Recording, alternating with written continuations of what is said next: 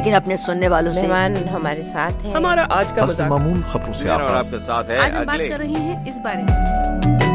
آپ سن رہے ہیں وائس آف امریکہ اردو کا پوڈ کاسٹ.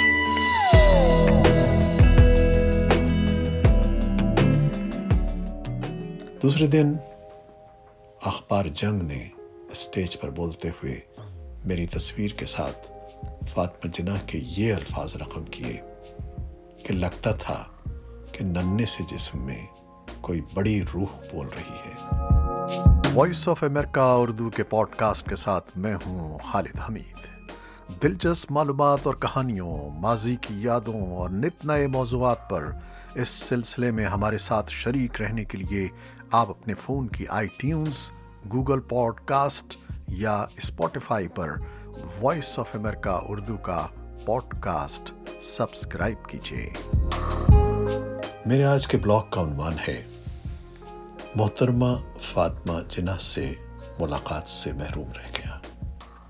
یہ اس وقت کا ذکر ہے جب میں فیض الاسلام ہائی اسکول راولپنڈی میں زیر تعلیم تھا اور تقریری مقابلوں میں بھرپور حصہ لیا کرتا تھا. یہ تقریریں پہلے عبید السلام زینی اور صغیر احسن مرحوم لکھا کرتے تھے، جو ریٹائرمنٹ کے بعد کراچی واپس چلے گئے اور اپنی فیملی کے ساتھ رہنے لگے.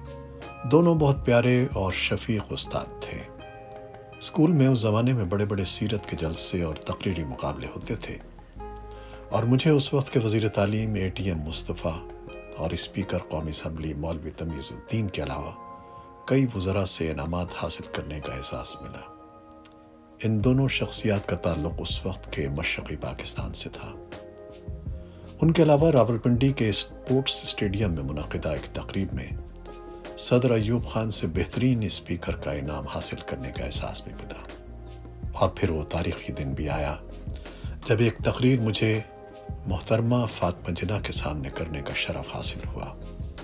ہمارے اسکول کی جانب سے ایک بہت بڑے جلسے کی لیاقت باغ میں تیاریاں ہو رہی تھیں. شہر کے مشہور قاری، نعت خواں اور معزز شخصیات کو مدعو کیا گیا تھا. بڑی دھوم تھی کہ محترمہ فاطمہ جناح تشریف لا رہی ہیں. ہم بھی اپنے ٹیچرز سے باتیں سن رہے تھے لیکن ہمیں کوئی لفٹ نہیں تھی. بس سوچ رہے تھے کہ رات گئے جلسے میں کیسے جائیں اور محترمہ کو دیکھیں. اچانک اسکول بورڈ کی میٹنگ میں ہیڈ ماسٹر صاحب نے تجویز دی کہ کیوں نہ اسکول کی نمائندگی کے لیے خالد سے تقریر کروائی جائے. سب نے متفقہ فیصلہ دے دیا اور ہمیں تیار رہنے کا حکم دے دیا گیا. ہماری تو خوشی کی کوئی انتہا نہ تھی. اور پھر وہ دن آن پہنچا جب لیاقت باغ کے وسیع میدان میں شام کے وقت ایک بہت بڑا اجتماع تھا. اسٹیج پر اسکول اور انجمن فیض الاسلام کے عہدیداروں کے ہمراہ کرسی صدارت پر محترمہ فاطمہ جناح تشریف فرما تھیں.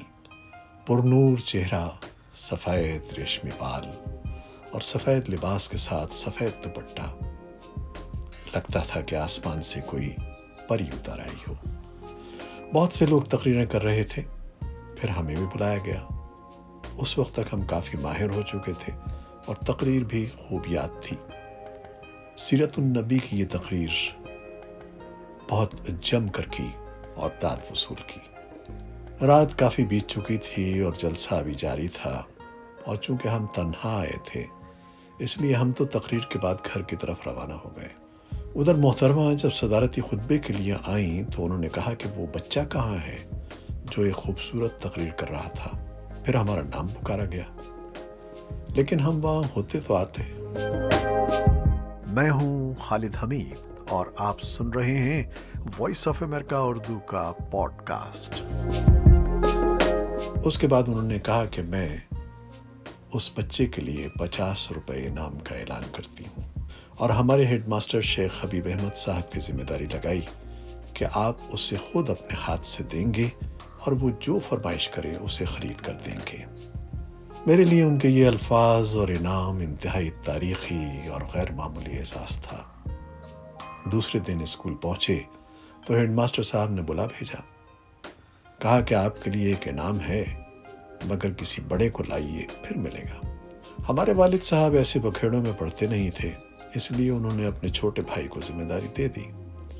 لہٰذا ہمارے چچا جان ہمارے ساتھ گئے تو شیخ حبیب احمد صاحب نے ان کو مبارکباد دی اور کہا کہ فاطمہ جناح نے خالد کے لیے پچاس روپے کا انعام دیا ہے اور ہدایت کی ہے کہ اس کی مرضی کا کوئی تحفہ خرید کر دیں، لیکن شرط یہ ہے کہ اس کی رسید ہمیں لا کر دیں گے جو ہم محترمہ کو بھیجیں گے۔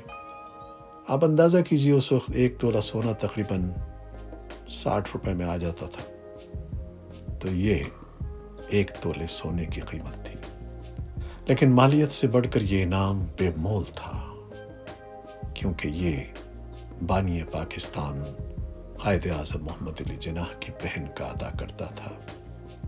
لیکن افسوس یہ ہے کہ میں خود ان سے یہ اعزاز وصول کرنے سے محروم رہا۔